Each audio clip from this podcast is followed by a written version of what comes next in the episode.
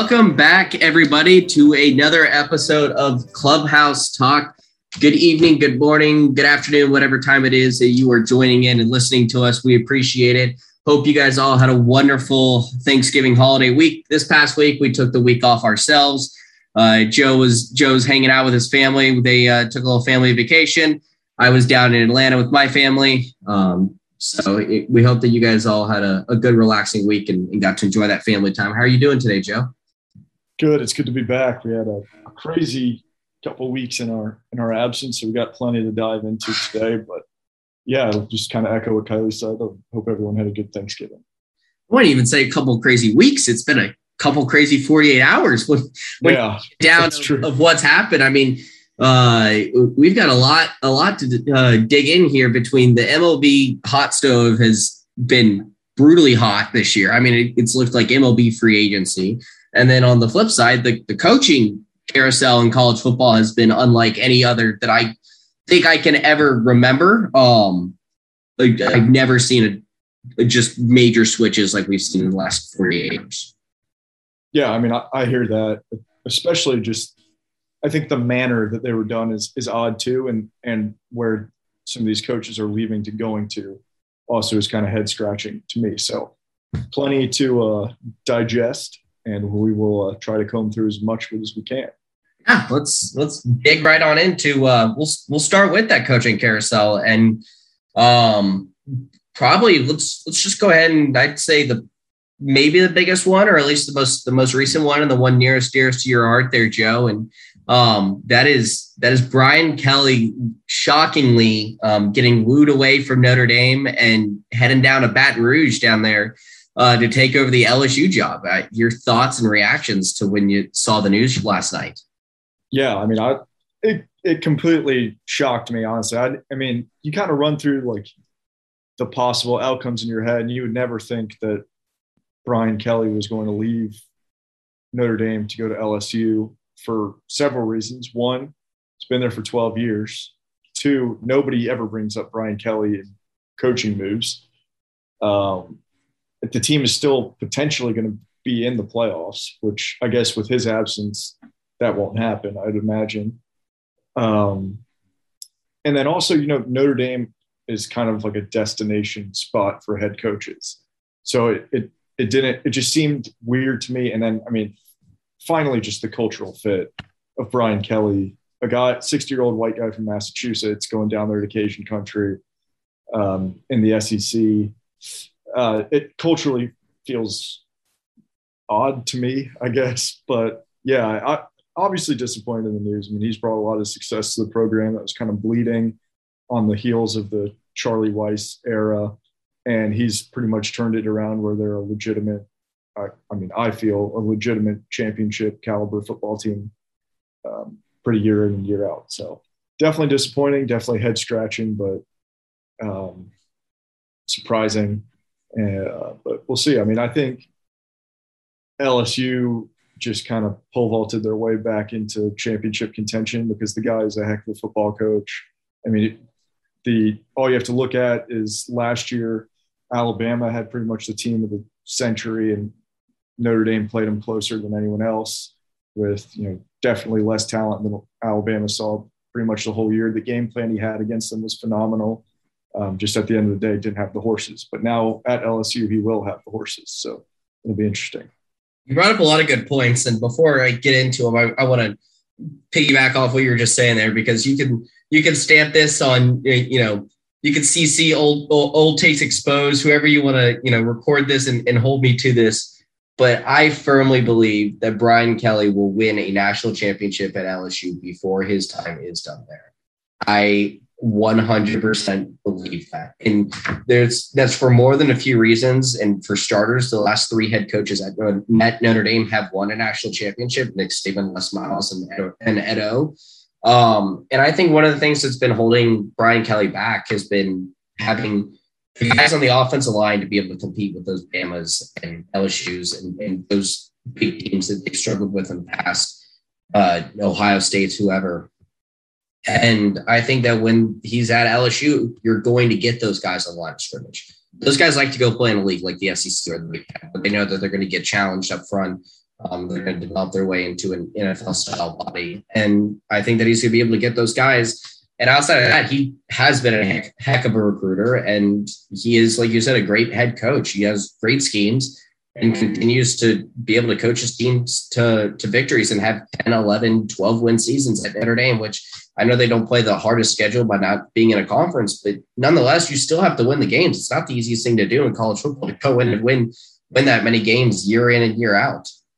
Yeah, and, and they still, for the most part, put together quality, you know, schedules. Um, definitely not. I wouldn't say a lot of them are walkovers, but um, yeah, I, I think just that recruiting barrier that he had at Notre Dame, where you have to have, and not to take away anything from LSU, it's a great school, but Notre Dame is one of the upper echelon academic schools in the country, and that veil just got completely lifted, where they, the guys he's recruiting, don't have to hold themselves to the academic standard that they would at Notre Dame, and I think that's a reason why they haven't been able to get it across the finish line and win a national title the last couple years, and I, I really think that he's one of the better football minds active in college football that has been underrated because of you know his lack of championship i guess resume. But he's put together contending teams with significantly less talent than has been in the opposition.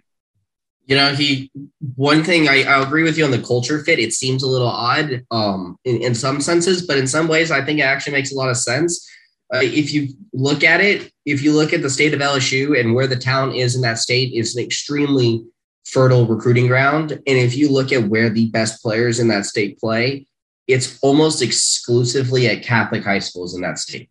Who else is mm. recruiting Catholic high schools? No better than Brian Kelly from Notre Dame. Um, I, yeah.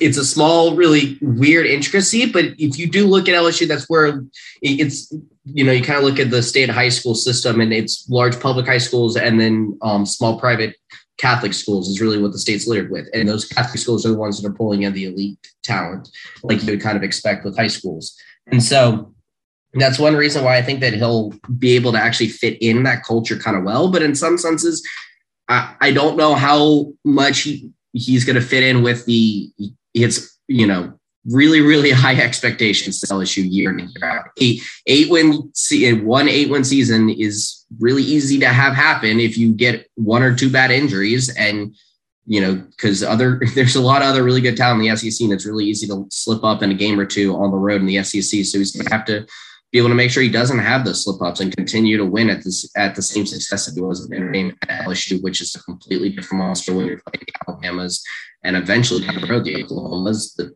Texases, the Georgias, I mean, all those teams year in and year out. It's it's not an easy job.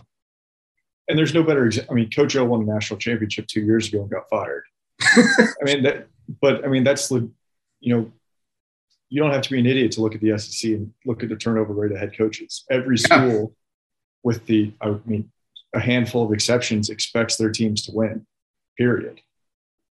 I mean that that is it. Yeah, there's no get, there's no getting around it yeah, they don't care how well liked you are, the fans. They don't care about anything except the wins and loss column, and that is all. Hey, you know what? That's you know, also a way to fit in the win. culture. Yeah, they won't care about. They don't care if you what how you look, how you talk. If you go down there and you win ten games a year, you're going to fit in at any school in the SEC. Yeah, and and that was going to be the last piece I brought in. Where he does fit is he's a very intense guy and he's a winner. I mean, he does not pull punches on the sidelines. He gets in his players' faces. He yells at coaches. I mean, he is he is an intense guy that is extremely competitive and wants to win football games. And you know, I get Notre Dame full out was paying him seven million. This new contract's going to be fifteen million. But I think the bottom line was he didn't even give Notre Dame the chance to match that offer. And obviously, I mean, Notre Dame has no shortage of money. They have pretty much the biggest booster um, in the country, biggest boosters in the country. It, the fact of the matter is, he wants to go somewhere where he can win a championship, 100%. and LS, and LSU is the best opportunity to do that right now. And I and I don't blame him for it. I mean, Notre Dame's going to be, especially once the playoff gets expanded or expanded, they're going to be perennial team to get into the playoff. But the thing that they're going to struggle with is winning three or four games in a row to go through and win that national championship. It's an extremely hard thing to do with the roster that he's going to have for Notre Dame. And I can't blame him for wanting to go there. It, it actually is, it's a 10 year, nine and a half million dollar contract with a lot of incentives and stuff. So is what his contract is there at LSU. I was a little bit mm-hmm. off yeah. but I told you 15, but so well, it's upwards of 15 with all the incentives. Incentives, yeah. So, eh, but this is 100% a career move of he has decided that he wants to win a national championship. And you know what? Every person is completely wired differently. You look at someone like Mark Stoops today, who just signed a massive extension, a seven year extension with Kentucky, or eight year extension, whatever it is. And that's someone that has decided that he doesn't care about winning a national championship. That's someone that wants the job security. He's going to get paid a lot of money. He doesn't have to worry about getting canned. And he's going to go down historically as one of the best coaches at his school. And Brian Kelly probably could have done that at Notre Dame if he decided to stick around Notre Dame and wouldn't have been an issue. But this is him saying, I want to get paid as much money as possible and I want to go win a national championship, which when you go through the, the amount of effort that these guys have to do day in and day out with recruiting and coaching – um, and the talent level that they're going up against, I can't really blame them for winning the most money and the best opportunity to at least win because these guys are all so hyper competitive.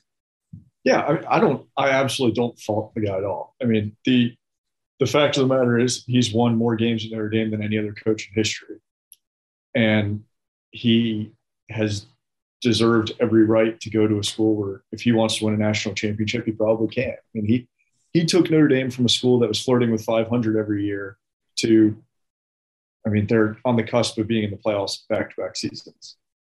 So you can't can't fault the guy. I mean, he he's earned that paycheck, and if you know, who knows? I guess we'll never really know if Notre Dame was going to give it to him if he asked, but that that's the chance he took, and he wants to go get his championship. And I think with the talent that he'll be able to source at LSU, he's probably going to get one within five years.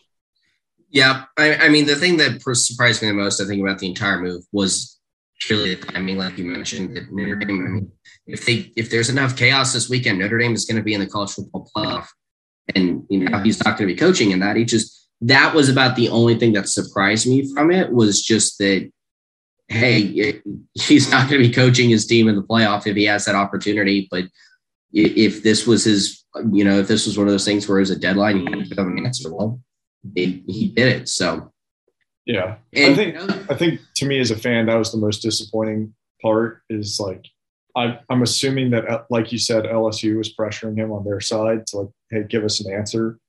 But like, you know, he pretty much. It's not like LSU season is over. It's not like that was the same for Notre Dame.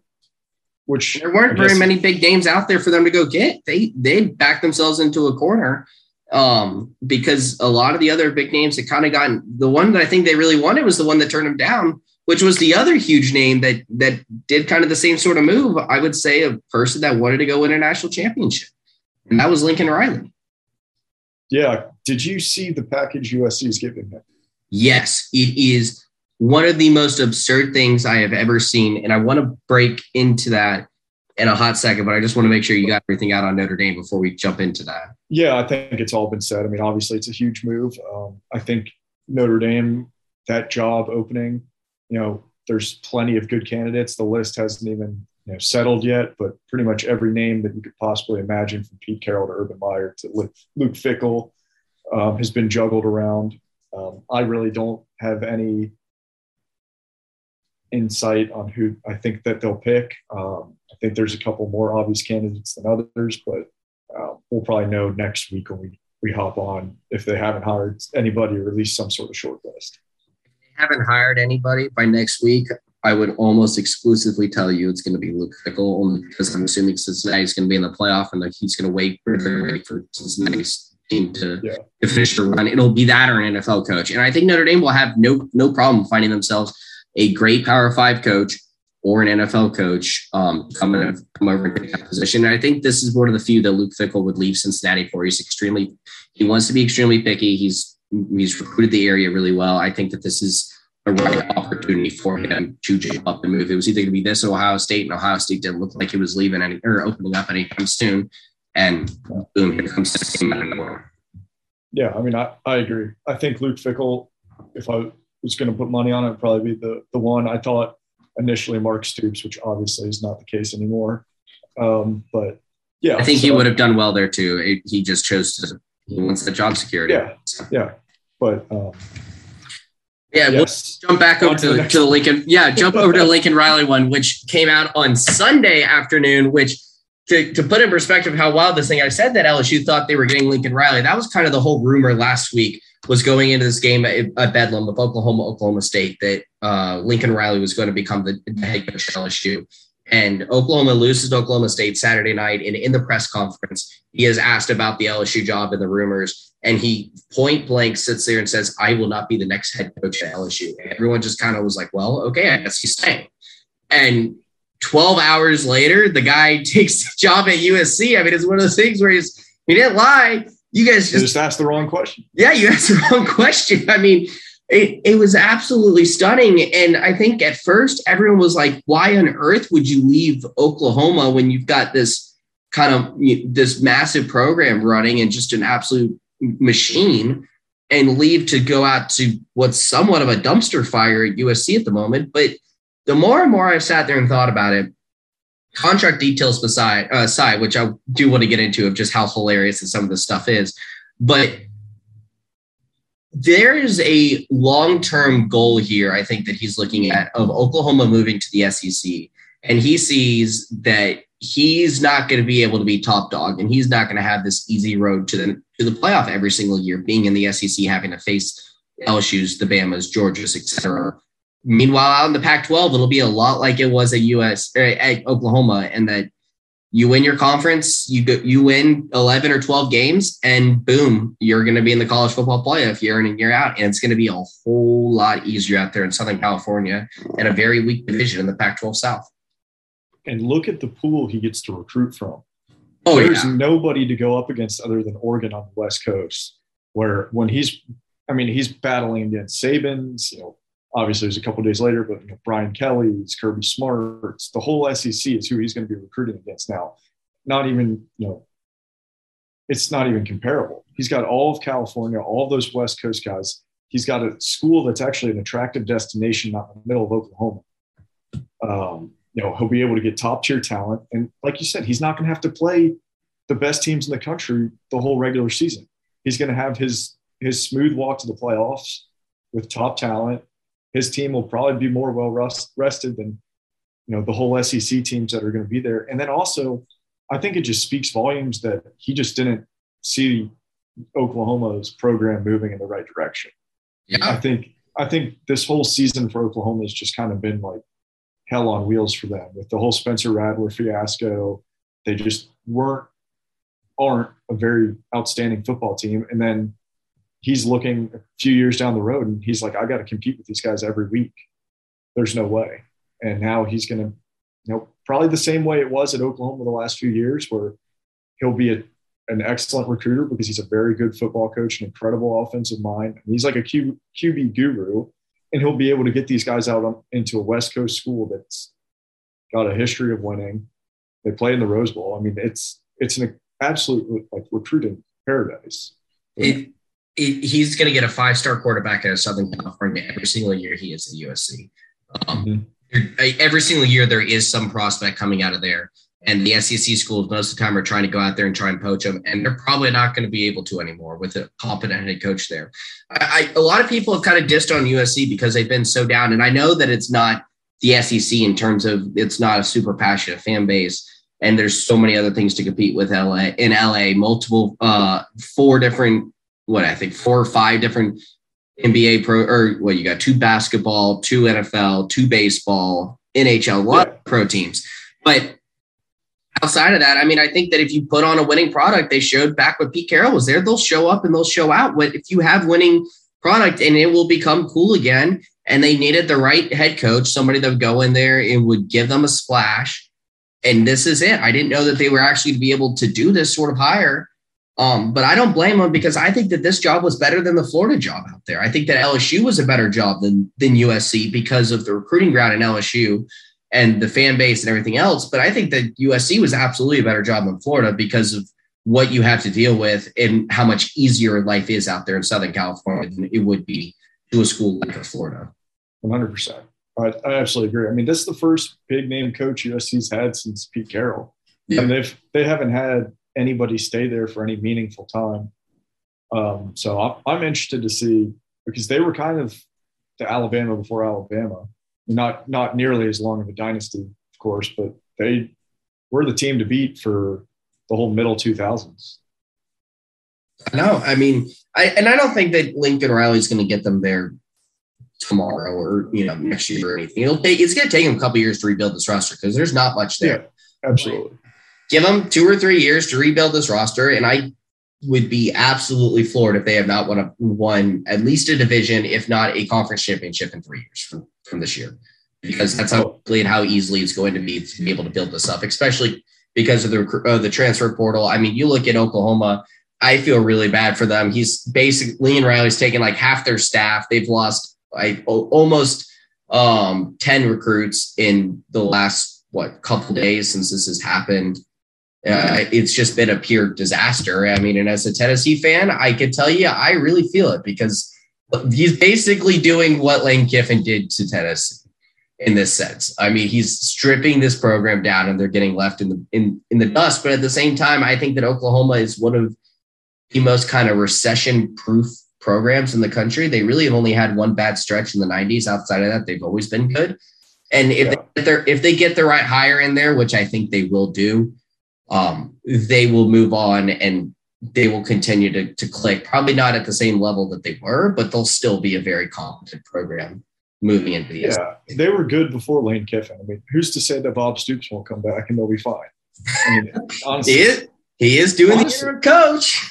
Yeah. So I mean, I'm I, I'm sure Oklahoma will be able to salvage something. I'm not I'm not worried about them because the fact of the matter is they they still are one of the top programs in the country right now. So that's another, you know, big ticket job that's going to be out there. I don't think it's going to be quite as easy of a path as Notre Dame um, for whoever takes over that because you know you got to be ready to roll to transition a program into playing in the SEC every week, which I don't know, you know, how that process would, will be, but uh, I'd imagine it's going to be somebody with a, a big name so that they can get back on the recruiting train. Yeah, that one's going to be a little bit tougher. I, I mean, maybe a, I would say a Matt Campbell, but I don't know. Matt Campbell's always said he doesn't really want to take an SEC job, and that's what you have to look at. Oklahoma is now; it is an SEC job. Absolutely is. Um, just because they're going there. I mean, you have to view that for the long term, however long it takes for them. I think it'll be sooner rather than later. But so I, I don't know if Matt Campbell would leave. Um, but whoever does leave for that position, it's going to be another domino that's going to continue this coaching carousel, which has been absolutely wild. Uh, I, I know we've hinted at a couple times, but I do want to let's, let, let's talk about this contract for a hot second here, Joe. 110 million dollars. USC is buying his house in Norman for $500,000 over the asking price. Uh, you have a $6 million, they're buying his $6 million home in LA. And then also he's getting unlimited use for his family of the private jet 24 7. Uh, it's stupid. What, he got a, what, a, what out of those things is the most shocking or like most impressive thing that he talked them into here? Buying his house in Norman for 500K over the asking price. It's ridiculous. Like, how does that even get brought up in a contract? Like, hey, you know what? I'd, I'd love to be your next coach, but to cherry on top, I want you to buy my old place plus an extra 500K over an already inflated housing market. Like it's it's hey, like a this housing market's tough. It's tough, man. You got to get that money to be able to sign it. I I don't even think that's the wild one. The really wild one to me is that he's asking them to buy his house in LA. He's getting paid 110 million dollars. You tell me he can't afford a six million dollar house after what he's probably already selling is a multi-million dollar house in Norman. I don't. I, the whole thing's just baffled. and he wants to go to Disney World and he can hop on the University Southern Cal's private jet. His fam, if his son or you know, if his wife was to just be able to go fly to New York to go do some shopping for the weekend, she's just going to take the jet and rack up miles on the thing. Yeah, it's just it's baffling it's really impressive. I, I, I don't know if we'll see this type of stipulations and, and coaching coaching contracts to go forward. I don't know if I've ever seen. Probably there have been some weird things like this that maybe didn't get publicly reported. I don't know. Um, I mean, I'm sure Saban has the keys to the college. I just, in my mind, I have it funny, like, as like, you know, he's intending not to leave Oklahoma and they kind of say, all right, what, it, what is, what's it going to take? It's like, funny you should ask and just kind of slides in this grocery list of crap that he wants on top of that. they of accepted it all. Bucks. Yeah. I mean, good on him, I guess. Yeah, good on him. And and like we said, it's hundred percent, I think, a competitive move that he just this is him deciding he can't win a national championship in Oklahoma. And you know what? I, I would not be shocked if Oklahoma didn't didn't talk to him when they decided that they were going to move to the SEC. It was an extremely close to the chest type of process that they didn't want leaked out. And maybe this is kind of his reaction to that and saying, like, well, screw you. I, I don't want to go to the SEC. I'm, I'm going to go somewhere else. And this, if that is the case, what a horrible, horrible miscalculation by Oklahoma as a program to jump ship and move to the SEC. Uh, I mean, I think the we I mean, we talked about it ad nauseum earlier this year, but I, think the whole move is just not intelligent for them. Or I mean, certainly not Texas. Texas can't win the Big Twelve. It can't be Kansas. Yeah, I mean, uh, they can't beat Kansas. How are they supposed to go compete with anybody outside of Vanderbilt? Beats me, but um, yeah. So crazy, crazy. crazy yeah, no, that Those that's probably, weird. I mean, in succession, probably two of the strangest head coaching moves that I've seen, probably since. I mean, really. I mean, you alluded to it earlier. Really, since Lane Kiffin was Tennessee, it's like the most. It's been like what like these that was 09 yeah 09 10 i mean it's just yeah. you don't really see a lot of these big power five to power five jumping ship of true blue blood programs especially and once it, there haven't been teams in the playoff like there i think there's been like six six teams or something that have been in the playoffs since it started in 2014 and these are two of the teams oklahoma and notre dame and they've left that's what it's it's strange to me because it's not like they're at like struggling schools like they're at the pinnacle of college football right now, and they're leaving to go to, you know, granted, very high ranking power schools, but that are kind of in recovering situations. It's, it's just odd to me, I guess. I, in a, in a sense, I guess they're both kind of doing a, a grass is greener sort of move. And I think a lot of it's recruiting based when it comes down to it, honestly. I think you know, as I open it, opens a new door for Brian Kelly, and Lincoln Riley is essentially going to have a monopoly in California, in my opinion.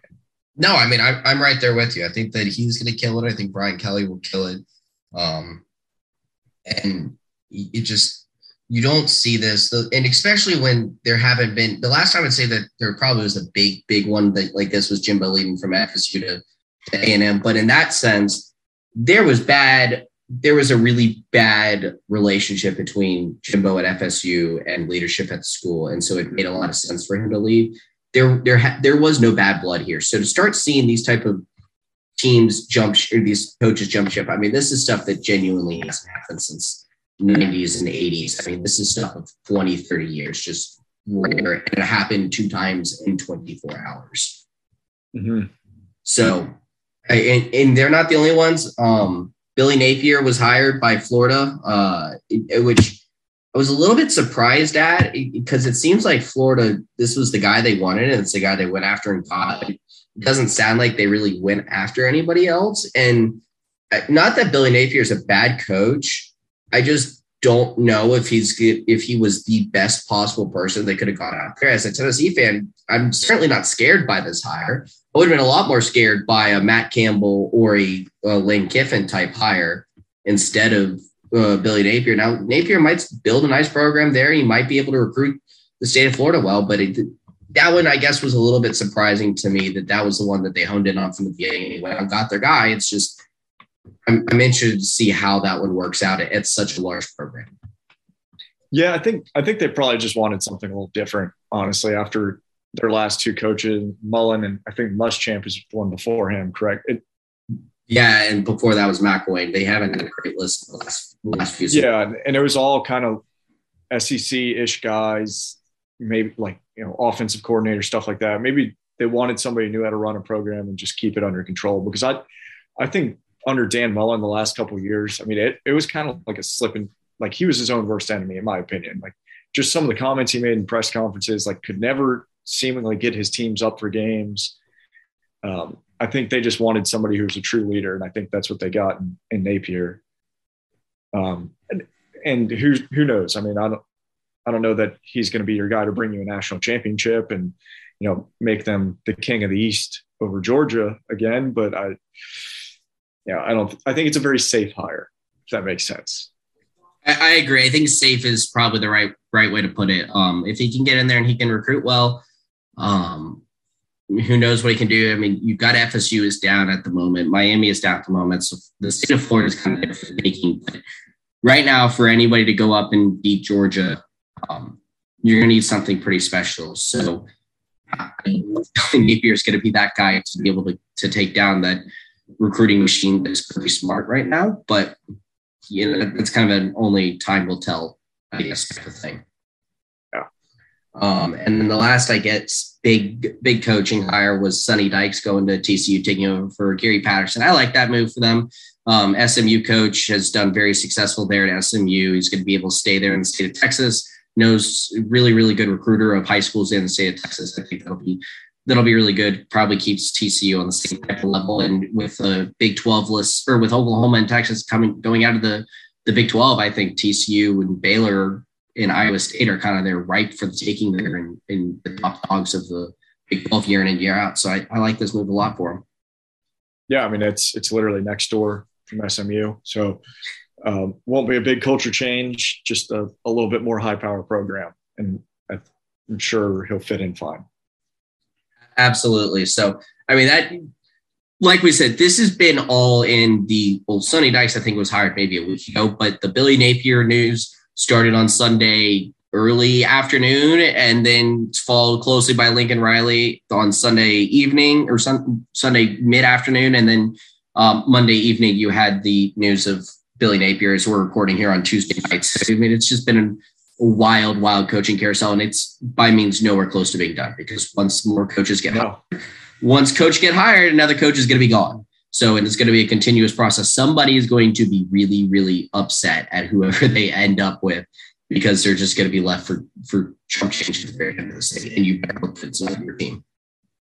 Yeah, I, I think you know the the biggest seat of the offseason just opened up. I mean, personally, and I, I think historically, Notre Dame's probably one of the biggest head coaching jobs in all football, not even college.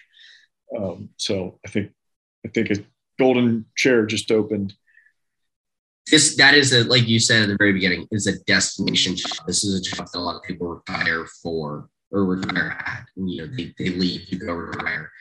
And I think that they will get whoever they possibly want for this job. There are very few people that would say no to this. Yeah, I, I agree. So we'll, we'll see where see where that runs. Um, we'll we'll kind of jump back to the the I guess you uh, we were talking about Notre Dame possibly trying to be able to make it away in the college football playoff, which is just wild to even think about. Because if you told me a month ago or asked me a month ago Notre Dame had a shot to get in, I would have said a 100% chance they do not get into the playoff. And here they are sitting at six uh, before the college football rankings tonight but and I'm gonna guess that they'll probably move up to five um, with Ohio State losing to Michigan this past weekend. I wouldn't be surprised to see Ohio State drop to six and Notre Dame up to five. Michigan will jump in there um, and take Ohio State spot probably at three, two, two or three is where I, probably two I would think with Michigan, Cincinnati three, and um, Alabama four is what I would imagine it would look like at the moment it is what I would at least see. But you look at it, and there's a lot that can happen, and there's a lot of possibilities come this Saturday. I think Georgia is in 100% no matter what, win or lose to Bama. So you've got Alabama, Michigan, Cincinnati, and I think Oklahoma State. Actually, Oklahoma State could jump ahead of Ohio State all the way up to six. Oklahoma State will be six or seven. And I think Oklahoma State is in this position as well, where if they win, they control their own destiny in, in terms yeah. of if they if they win, they will get in. They can hop in over any team. Um, Oklahoma State, I think, will need Georgia to win. Obviously, um, if Alabama wins, because they're because then the SEC is going to take two spots. But personally, I don't even see Alabama having a chance this week against Georgia with the way they've looked this year and the way Georgia's looked. I don't know how Alabama's going to move the ball. Yeah, I mean, I'm hesitant to say they don't have a chance. because um, I think any as long as Nick Saban can still coach, they'll always have a chance. Um, but I, I agree with you. I think the odds are stacked against them. Um, I do like the point you made about Oklahoma State. I think that's probably the most logical team that's kind of been floating around there that they could easily jump in there. Um, I'd imagine they'd jump Notre Dame at this point because they're not going to put Notre Dame with an interim head coach in the playoffs. I don't I don't see that scenario happening. Um, obviously, Ohio State won't make it. Uh, two loss team, without conference champion, not going to get in. Um, so I think you know really depends. Alabama, Georgia. Georgia's in hell or high water. They could lose by 60, and I still think they get in. Um, so I think you got Georgia, Cincinnati.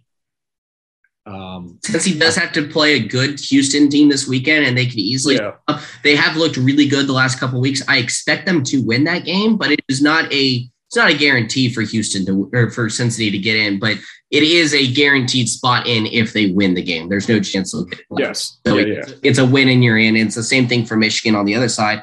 Otherwise, I think if they lose, the Big Ten might be might be SOL. I, I don't know how Iowa would get in with two losses, and I don't see a you know, I don't see a two loss non conference champion getting in. Yeah, I agree. I think I think if Michigan loses, the Big Ten's sitting this year out. Um, I think that it would be very Michigan s to lose to Iowa. to be honest with you, um, but they're the better team. They should take care of business. I mean, it, it's like you said, it's the same thing as Cincinnati winning in, losing you're out. The scary um, thing for Michigan in that game is that that's going to be a defensive game. And when it is a defensive game, there's not going to be a lot of points scored.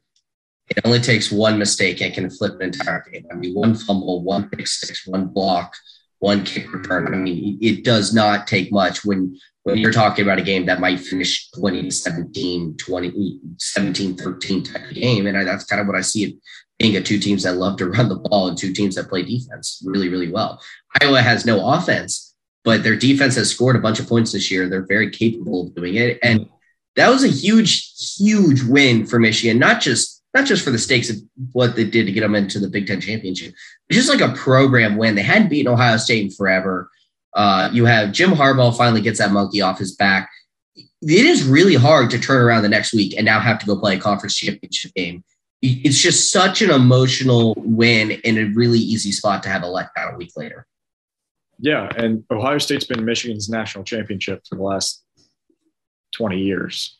Yeah. Um, and uh, I mean, everybody has acted like Harbaugh is now like one of the greatest coaches in college football, but the guy still has a horrible resume in college. I don't care what this win against Ohio State does for him. He's like one and he's like two and 12 against rivals. He hasn't really won any big games. Um, I mean, even before then, Notre Dame was, if you consider Notre Dame and Michigan a rival, which most people did, Brian Kelly was spanking him around the bush. Um, so the guy hasn't been a great big game coach in college. So I'll be interested to see if he can string two together. Well, too. I mean, they haven't, they still haven't beat many teams. I mean, Ohio State is by far the most impressive win of the year. And outside of that, they really don't have any other big wins.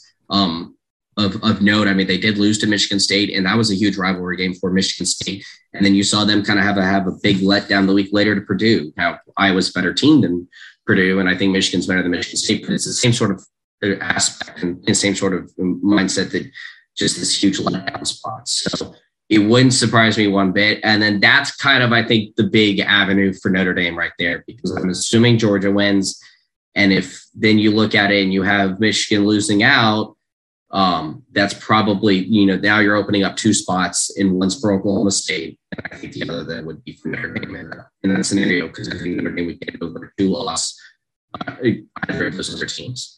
Uh, it would be really interesting to see if Bama won or Bama had a really, really close game and maybe lost on like a last second field goal, or you have Iowa do the same, you know, knocks off Michigan last second type of thing and then you have that sort of scenario of do you want to put up a one loss Notre Dame to those close loss as you know two loss teams, but I still in that scenario with a one loss Notre Dame gets in. The danger I think with keeping Alabama in is the only scenario where Alabama is in the playoff after they lose to Georgia is if they're four, and so you'd have the same game twice. Yeah, that's that is true, and they do not want to do that. No, they don't want to do that. Before. But I think I think Brian Kelly, I mean, really screwed Notre Dame. So I really do not believe that they're going to let Notre Dame in with an interim coach. I really don't think they will, especially playing against Georgia. They're just not going to let that. That's going to be bad TV. They, I know they want good games, and so it's like, do they, do they want to risk that?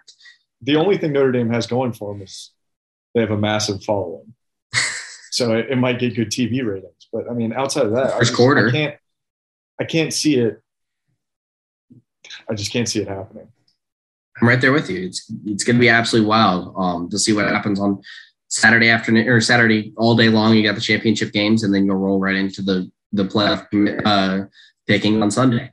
And it, it is really refreshing though to see all these different teams that you haven't seen. I mean, we talk Georgia's even technically a new team. They've only been in the playoff once. We talk about them in the same line of an Alabama and Ohio State, but they haven't been in it like they have. They've just been in the conversation. They just haven't gotten themselves in. They've only been in the one time in 2017. So you got Georgia, who is theoretically a new team, someone you don't have a lot. You got the potential to get Michigan, hasn't been in it. Oklahoma State hasn't been in it.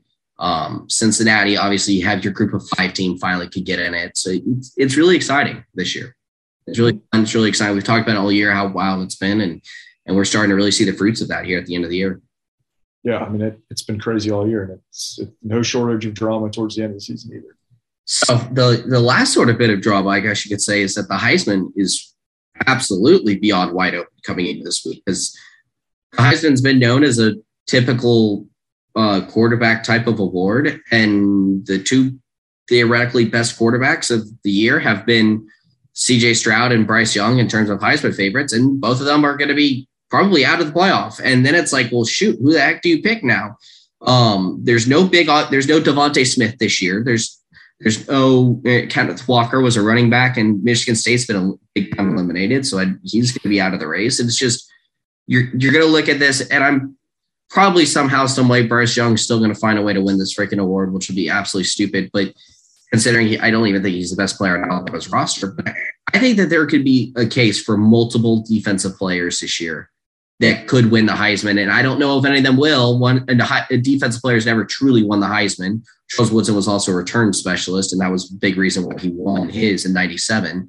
But uh, it, Dom, and Ndamukong Suh probably should have won it when he was in Nebraska. That was one of the more controversial ones. The defensive guy should have won.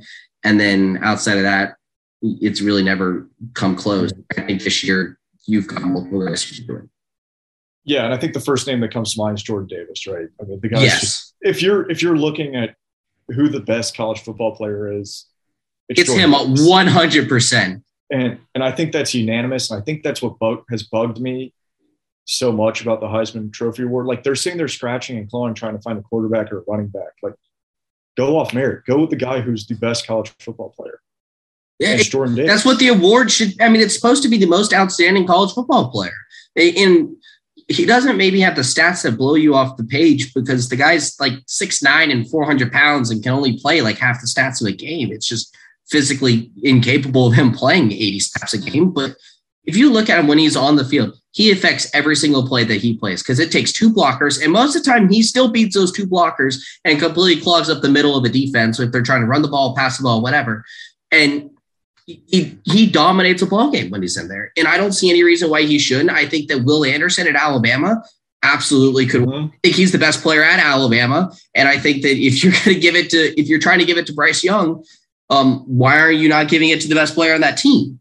And that would be Will Anderson. If you're going to vote for an Alabama player, it better be him. And then I even think Aidan Hutchinson at Michigan deserves a little bit of talk. He, he's been in dominant defensive lineman. He's gotten, I think, what, 10 and a half sacks this year? It's unreal what he's done for Michigan. Yeah. I mean, you, you name three guys that are all more deserving, in my opinion. I think last time I checked, CJ Stroud was still the, the number one betting odds, which that to me is absurd. And Bryce Young, I just, I mean, come on. Like, there's better college football players out there than that. And, there's way too many people that there's a lot of Heisman voters out there. One, there's way too many, and two, there's a, real, a lot of them are uneducated, and they're going to just look for the best quarterback, the best one with the best stats. But I think that this could be a real. I 100% believe that whoever wins this year will have the lowest amount of first place votes of all time. It'll just be really interesting to see one who gets to New York and two how the votes kind of shake out because defense. There's enough of the big name college media that's starting to kind of try and poke at the defensive, like, hey, there are guys who should win. It feels a lot like DeVonta Smith last year when it was the last couple weeks and people are like, no, don't give it to Mac. Uh, Mac Jones, DeVonta Smith deserves it more than Mac Jones, and it worked out. I don't know if it'll happen this year, but at least they're getting more talk than they've ever gotten before. Yeah, and rightfully so, because there's no outstanding offensive player this year, and there's plenty of really, really good defensive players, and one of them's on the number one team in the country. And he's been a big part of that team's success. Oh yeah, I mean Georgia's defense is what makes Georgia Georgia this year. It's why they're so dominant. So why are you not giving it to the, you could get it to the best player on the best you know on the best team of what makes them great, which is Jordan Davis is their best player on defense, and it's why Georgia's great. So mm-hmm. that's the way I look at it. So that kind of covers it for all the college football news. It's pretty pretty wild, just the amount of crap to to talk about. Um, and it's only going to keep getting more wild with transfer portal and more coaching stuff. But we'll have the whole off season to keep talking about it, and come one week we'll have some some playoff discussion to talk about. So before we uh, we hop out of here, uh, let's let's bring it on over to what I alluded to at the very beginning, which is the MLB free agency, which has been uh, really really wild, just like the uh, the coaching carousel's been, in that you know, we talked about there might be a potential lockout this year with the collective bargaining agreement ending, and I thought that this wasn't going to be a very active off season until that ended. It's gone the complete opposite way. Everyone wants to get their stuff signed, and they want to get they want everything done before that lockout potentially happens. And so you've seen a lot of this the top players coming in this offseason have all signed already. Yeah, I mean it, it, it surprised me as well. Um, there's one top player that hasn't signed yet, which I'm sure we'll talk about. That uh, I'm kind of surprised hasn't. Uh, but yeah, I mean, the, all the moves today and and the end of yesterday, it's pretty pretty telling that guys are ready to go. And and this is sort of even earlier than when it really ramped up last season too. Yeah. If I, if I remember correctly, because I, I know the Braves made an early splash right before Thanksgiving, um, but nobody. That was when they got Morton, I think, was right. Morton and Smyly, yeah, but um, and and yeah. we are. Yeah all most of the time it's really been about late it's been that kind of mid-december to early january timeframe is when a lot of people have been signing lately. But you've got corey seager who is arguably one of the best people to be out there on the free agent market. Um, he's in a 10-year contract with the rangers. The rangers also signed up marcus semien on a seven-year ranger so they or seven-year deal. So they just absolutely cleaned up their middle infield for the next seven years. And you know that when you got a brand new ballpark, you got to be able to sign them, and you've got to be able to have stars to get people to come into the ballpark to be able to get that revenue. And it's good on them for spending the money. They really haven't spent it on a lot. They're starting to get the rebuild. Um, it'll be interesting to see how it works out for them in terms of will it be successful. Um, they're, they're going to try and, and uh, sign that all up. So you got that. You've got Robbie Ray, five year deal with the Mariners. Um, Max Scherzer, a $43 million per year for three year with the Mets, which I'll jump into. We'll jump back to in a second. Kevin Gausman, five year with Blue Jays. Starling Marte, four year with the Mets, who also signed uh, Matt Canha and Eduardo Escobar. And then you got Javy Baez today, who signed a six year contract with the Tigers, which that one really surprised me as well. But um, so really, that's what six of the seven of the top 10 guys, I think, this offseason signed. But the one that didn't so far, Freddie Freeman. Yes. I personally am not worried about Freddie Freeman. I think somehow the cards are going to align and he'll end up in Atlanta. Um, I'm surprised that they haven't been able to figure it out by now. Honestly, I was kind of surprised that they didn't figure it out during the season last year. Um, but I guess when does it become cause for concern if we don't hear about Freddie? That's a great question. Um, I, I don't know if there's a date on it. I would say March. Definitely, you'd be concerned, but I think he'll be signed by March, so I'm not that worried. Um, but I would say it, it, it, really is just it's coming down to an any day type of thing because I think he wants to get it done with, And what the numbers I'm hearing, it's exactly what I predicted coming into the offseason, which was six year, $180 million is what I heard today, is what Freddie's asking for. It seems like the snafu is not the money, it's the years. Braves one five, Freddie one six, which I can't believe that we're really going to get into an argument about this fickle of a thing. But um, it seems like that's the snafu that's holding it back at the moment which I mean, we we talked about earlier today. It's ridiculous. There's there's really no need to dive into it any further. If if after everything that the Braves have done, or Freddie has done for the Braves, even before this World Series, that he hasn't deserved a sixth year, then I don't know who's running the front office, but I know they they shouldn't be there, or who who's signing the checks. It's a better way to say it it would be the worst miscalculation of a franchise since probably the Marlins down their franchise before, right after winning their World Series in '99 or '97 or '97. But um, when they just it after because they went to absolute just trash can after that, and I, I, think that this would be a gross miscalculation on the Braves part because they will lose so much in that World Series revenue next year if they do not have Freddie Freeman on this roster because fans will do it in spite of them. Yeah, and he deserves like he has been number one in Braves jersey sales like since he was 24 years old. Like I, I just I don't really understand how they can't just concede a year to him.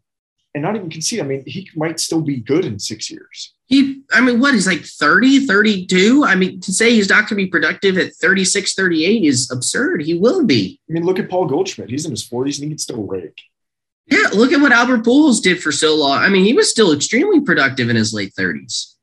Yeah, so I, I don't understand it. And by then you're going to have a D. You're probably going to have a DH by then. So God, if the guy's if if he's still hurt on hitting, I probably can guarantee he's going to be able to to or be, not maybe will be able to field at the same thing, but he'll be able to hit. Freddie will always. Nelson Cruz hits at 46. yeah, I, I don't get it. It's baffling. So um, but the Max Scherzer deal was surprising. Just blown away at the money figure. I think um, it, it, just really is crazy to think that a pitcher is going to get $43 million a year. I, I think we said this last year when Gerrit Cole got his big contract with the Yankees, or maybe it was two years ago. Um, no pitchers is worth that much. They pitch every five days. Yeah. I, I mean, the guy's awesome. He's a phenomenal pitcher, but he's not worth $43 million. I'm sorry. You don't even know what you're going to get.